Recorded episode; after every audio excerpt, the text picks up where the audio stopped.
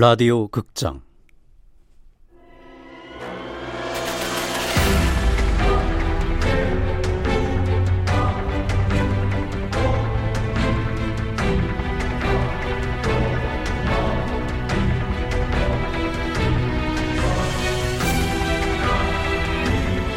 합리적 의심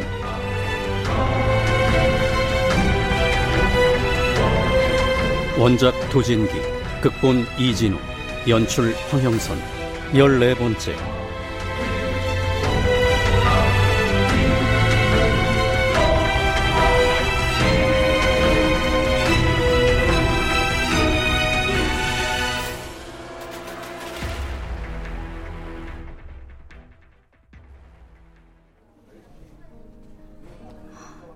잘 모르겠어요. 김유선에게 민사소송을 제기해서 제가 얻을 수 있는 게 뭐죠? 민사소송을 제기해서 승리한다면 거액의 손해배상 판결을 받아낼 수 있습니다. 돈으로 받아내기 위해서 민사소송을 하라고요? 지금 저한테 중요한 건 그게 돈이 안... 문제가 아닙니다. 민사소송에서 승리한다는 건 다른 말로 하면 김유선이 살인자로 인정돼 이 사회에서 평생 얼굴을 못 들고 다닌다는 의미가 됩니다.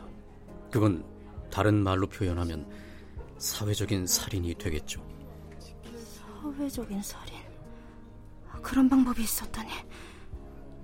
지금으로선 그것만이 김유선을 처벌할 수 있는 유일한 방법입니다. 하지만 그게 말처럼 쉬울까요? 형사소송에서도 무죄를 받았는데 민사소송이라고 유죄가 나오리란 법이 없지 않나요? 민사재판과 형사재판은 본질적인 차이가 있기 때문에 가능합니다. 어떤 차이요? 형사재판에선 범인이 유죄로 인정되면 평생을 감옥에서 썩거나 사형 판결을 받을 수도 있습니다. 그런 만큼 유죄 인정에 극도로 신중하게 되죠. 법리적으로 말하면 합리적 의심 없는 증명이란 걸 요구합니다. 합리적 의심? 조금의 의심도 없이 거의 백 퍼센트 가까운 증거가 있어야 범인으로 인정될 수 있다는 거죠. 김유선이 풀려난 이유가 바로 그거군요. 운 좋게 법이라는 그물망을 빠져나간 거죠. 그럼 민사재판에서는요? 민사재판은 서로 권리를 주장하는 원고와 피고 두 당사자 간의 싸움입니다. 한쪽이 다른 쪽보다 증거가 조금이라도 더 많기만 하면 이기는 소송입니다. 거칠게 말하면 오십일 퍼센트의 증거만으로도 이길 수 있다는 얘기가 되는 거죠. 오십일 퍼센트의 증거만으로. 이진우 씨 사건도 마찬가지입니다. 김유선이 이진우 씨를 죽였다는 증거는 백 퍼센트라면 몰라도 오십일 퍼센트는 훌쩍 넘을 겁니다. 증거가 모자라도 민사소송에선 이길 수 있다는 거군요. 김유선을 살인자로 인정하는 게 가능하다. 바로 그렇습니다. 형사재판에선 증거가 기준치에 못 미쳐 무죄를 선고할 수밖에 없었던 판사들도 민사재판에서는 아주 기꺼이 반가워하며 판결을 내릴 겁니다. 김유선이 살인을 했다고 인정하는 판결을요. 유죄인지 무죄인지가 아니라 어떤 판결이 나온다는 건가요? 김유선이 이준호를 살해했다. 그러니 이준호 씨 혹은 유족이 입은 손해를 배상해야 한다는 식으로 판결이 나올 겁니다. 이준호 씨가 평생을 살았더라면 벌었을 돈과 위자료 같은 것들이 포함돼서 말이죠. 어쩌면 김유선을... 경제적으로 파산시킬 수 있을지도 모르겠네요. 판결문이 존재하는 한 김유선을 상대로 수입이 있거나 재산이 생길 때마다 압류해서 돈도 받아내면서 고통을 줄 수도 있죠. 물론 그것보다 더 중요한 건 늦었지만 법의 이름으로 김유선이 살인자라는 선언을 한다는 것입니다. 살인자라는 낙인을 영원히 새긴 채 살아간다. 평생을 따라다니는 손해배상 판결문과 살인자라는 낙인, 무기징역보다 나은 인생이라고 감히 단언하긴 어려울 겁니다. 그렇게 된다면 이준호 씨 한도 조금은 풀리지 않을까요? 민사소송을 위해선 변호사가 필요하겠군요. 또다시 긴 싸움을. 쉬운 결정은 아닐 겁니다. 이미 법원에 크게 실망한 이소연 씨로서는 말이죠. 오늘 보자고 한 건 이 말씀을 드리기 위해서입니다. 판사님 말씀은 잘 알겠습니다. 생각할 시간이 필요할 것 같아요. 혹시 변호사가 필요하다면 알려주세요. 제가 도와드릴 수 있는 일은 거기까지입니다.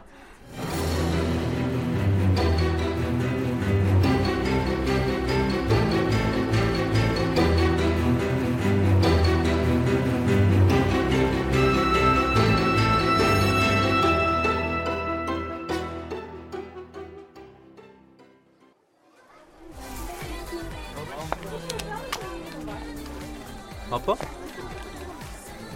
아빠! 응, 응. 아, 무슨 생각을 그렇게 해. 에이, 케첩 가져왔다니까? 어, 아무것도 아니야. 먹어. 응? 음. 그, 오제이 심슨 사건 말이야. 전에 아빠가 이야기했던. 아, 그거? 내가 인터넷으로 좀 찾아봤는데, 내가 다 화나더라. 왜? 왜긴 왜야. 그런 끔찍한 살인을 저지른 범죄자가 지금도 평범하게 잘 살고 있잖아. 평범하게 잘 살고 있다고? 오제이 심슨은 형사재판에서 살인죄에 대해 무죄를 받았지만 그 후에 다시 감옥에 간 걸로 아는데. 그 강도 납치 사건 말하는 거지? 그럼 뭐해. 그마저도 몇 년 살고 다시 밖으로 나왔잖아. 그리고 살인죄가 무죄인데 그 가족들 마음이 풀리겠냐고. 부족하지. 물론 부족하지만 법원은 결국 오제이 심슨이 살인자라고 인정했어. 응? 어, 어떻게? 유가족 측이 오제이 심슨을 상대로 거액의 민사소송에서 승소했으니까. 아이, 그게 돈으로 해결이 되나. 그래서 얼마로 판결했는데? 글쎄, 얼마쯤 되더라? 사백억 좀 안 되는 정도? 와, 그렇게나 많이? 그것도 천구백구십칠 년 기준이니까 이 요즘 기준으로 치면 최소한 천억은 넘지 않을까? 어, 그걸 유족들한테 다 배상했단 말이야? 아니, 오제이 심슨은 이미 막강한 변호인단을 구축하면서 재산을 거의 바닥낸 뒤였지. 그러면 어떻게? 뭘 어떻게? 죽을 때까지 갚아야지. 아니, 어쩌면 죽고 나서도 갚아야 할지도? 오, 소름. 아, 근데 그 얘기 들으니까 다행인데? 뭐가 다행이야? 결국 아기는 어떻게든 처벌할 수 있는 방법이 아직은 남아있다는 거잖아.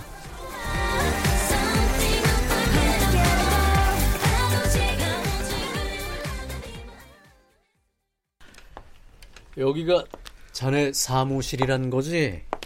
자, 금방 나온 아주 뜨끈뜨끈한 명함이다. 김사원 판사님이 아닌 김사원 변호사님이라. 이렇지 아주 어색한데? 아직 입에 딱 안 붙지? 나도 어색한데 자네야 당연히 이상하겠지. 변호사가 된 소감이 어때? 어떻긴 초심으로 돌아간 느낌? 무거운 걸 벗어던진 개운한 느낌? 아, 이제 더 이상 어깨에 뽕 안 넣어도 되겠구나. 좀 더 다양한 얼굴 표정을 지을 수 있겠구나. 하긴 판사란 얼굴 표정이 없는 존재들이니까. 그러니까. 자네도 알지? 왜 가끔 심각한 법정에서 되게 웃긴 상황들 있잖아. 자네는 웃음 참느라 힘든 적 없었어? 완전 많지. 아, 며칠 전에 어떤 변호사가 차에 치인 피해자를 신문하는데 이렇게 질문하더라고. 증인은 차에 치여서 튕겨져 나간 것입니까? 아니면 스스로 날아간 것입니까? 야, 야, 이거 완전 웃긴다. 스스로 날아가다니 무슨 슈퍼맨이야? 사건 수임은 아직인가? 이제부터 시작이지 뭐. 법무법인 공감이라. 판사 시절에 대한 반성의 의미지. 변호사로서는 피해자들의 마음에 좀 더 공감할 수 있겠다는 생각이 들어서. 좋은 이름이야. 잠깐 실례. 아, 여보세요? 판사님, 저 이소윤이에요. 이, 이소윤 씨? 저 결심했어요. 김유선에 대한 민사소송을 진행해보려고 해요. 도와주실 수 있을까요? 민사소송을 진행하겠다고요? 어떻게 해서든 김유선을 벌하고 긴 악몽을 끝내고 싶어요. 힘든 결정을 하셨군요. 저, 혹시 혹시 그때 도움 주시겠다던 이야기는? 아, 전 형사재판부의 판사고 이소연 씨의 민사소송에 사적으로 개입하는 것도 적절치 않습니다. 사실 지금도 많이 조심스럽습니다. 판사님 입장 충분히 이해합니다. 하지만 믿을 수 있는 변호사를 소개해드리는 건 가능할지도 모릅니다. 정말 감사합니다. 저 수임료는 어떻게든 마련해볼게요. 아, 변호사하고 먼저 얘기해본 뒤에 연락을 드리겠습니다. 아, 단 저하고 나눈 얘기는 어디에도 알리지 않을게요. 더 이상 기자들과 접촉도 하지 않을 거고요. 이해해 주셔서 감사합니다. 그럼 누구 전화인데 그래? 젤리 살인사건 피해자인 이준호의 누나 이소연. 뭐라고? 젤리 살인사건? 아니, 자네 그럼 설마 사건 당사자 가족과 연락을 주고받는 거야? 그렇게 됐어. 판사가 아닌 개인으로서 법률 가이드를 해줬을 뿐이야. 판사가 아닌 개인으로서? 야, 그게 말이 돼? 자네 엄연히 판사야. 젤리 사건은 대법원 판결까지 나온 사건이야. 이미 나랑은 아무 상관없는 사람이라고. 아니, 그렇긴 하지만 대체 왜 그렇게까지 하는 건데? 이준호 가족들 재판을 하고 나서 오히려 더 힘들어졌대. 법원을 이 차 가해자라고까지 표현했다고. 근데 판사로서 아무 책임을 느끼지 않을 수 있나? 설마 대법원 판결을 부정하는 건 아니지? 부정 안 해.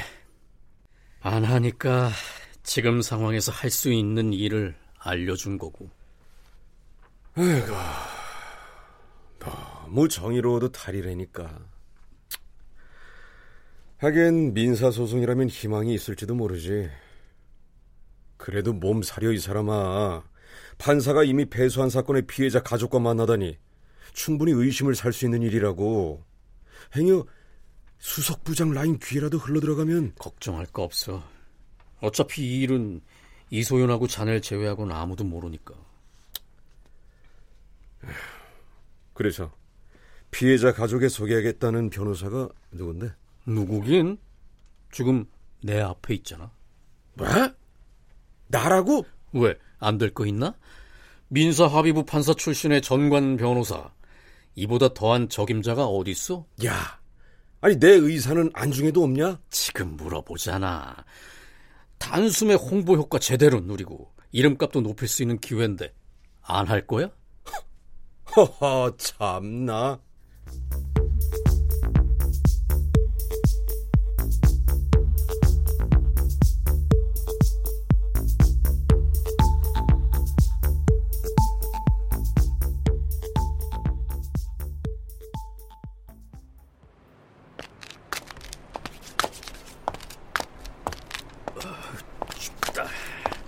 많이 춥죠?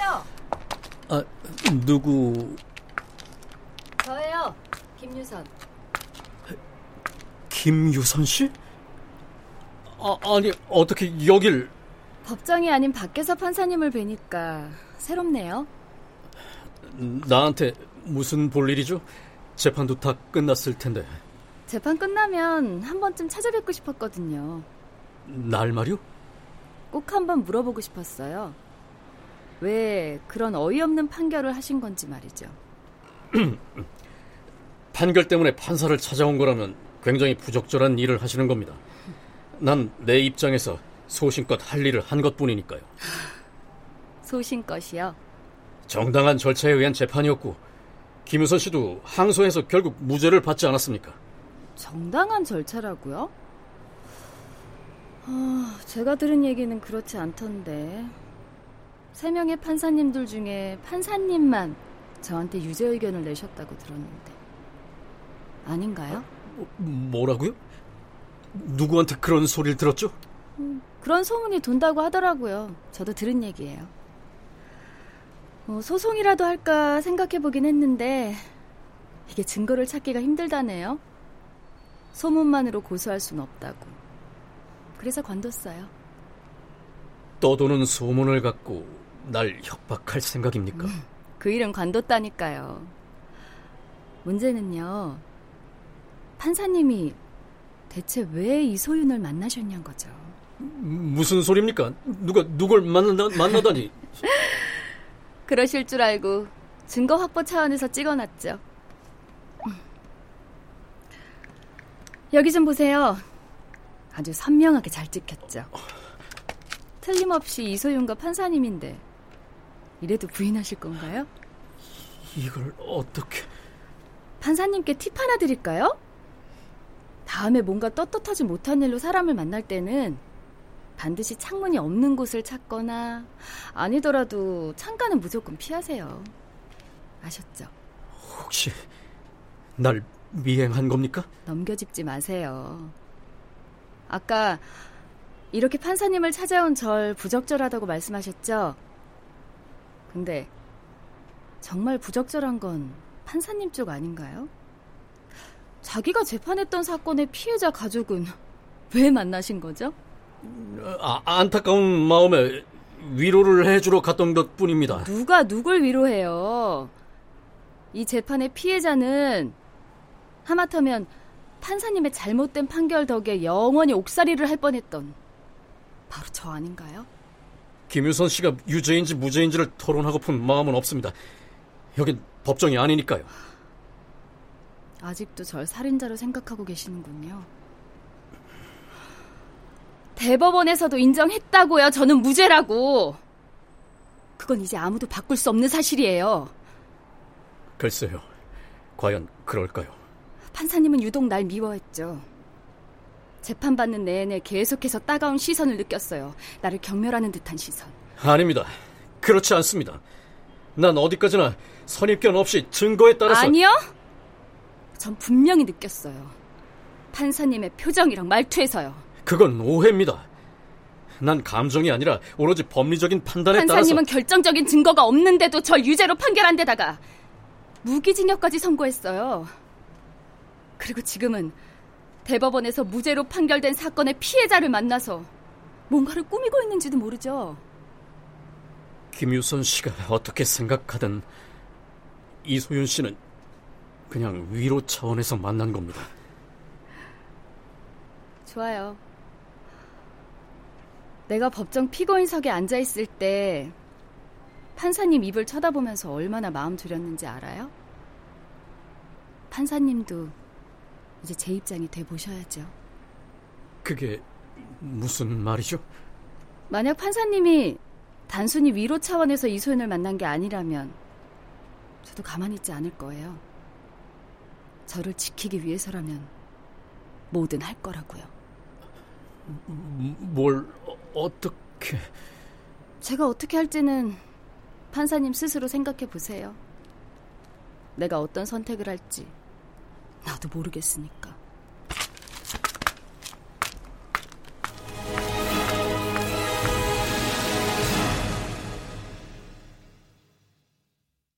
출연 현민우, 안용욱, 김유선, 박지윤, 김사원, 박상훈, 이소윤, 박하진, 현다훈, 서정익. 음악 윤하성, 임춘호. 효과 안익수, 윤미원, 김지환. 기술 신현석.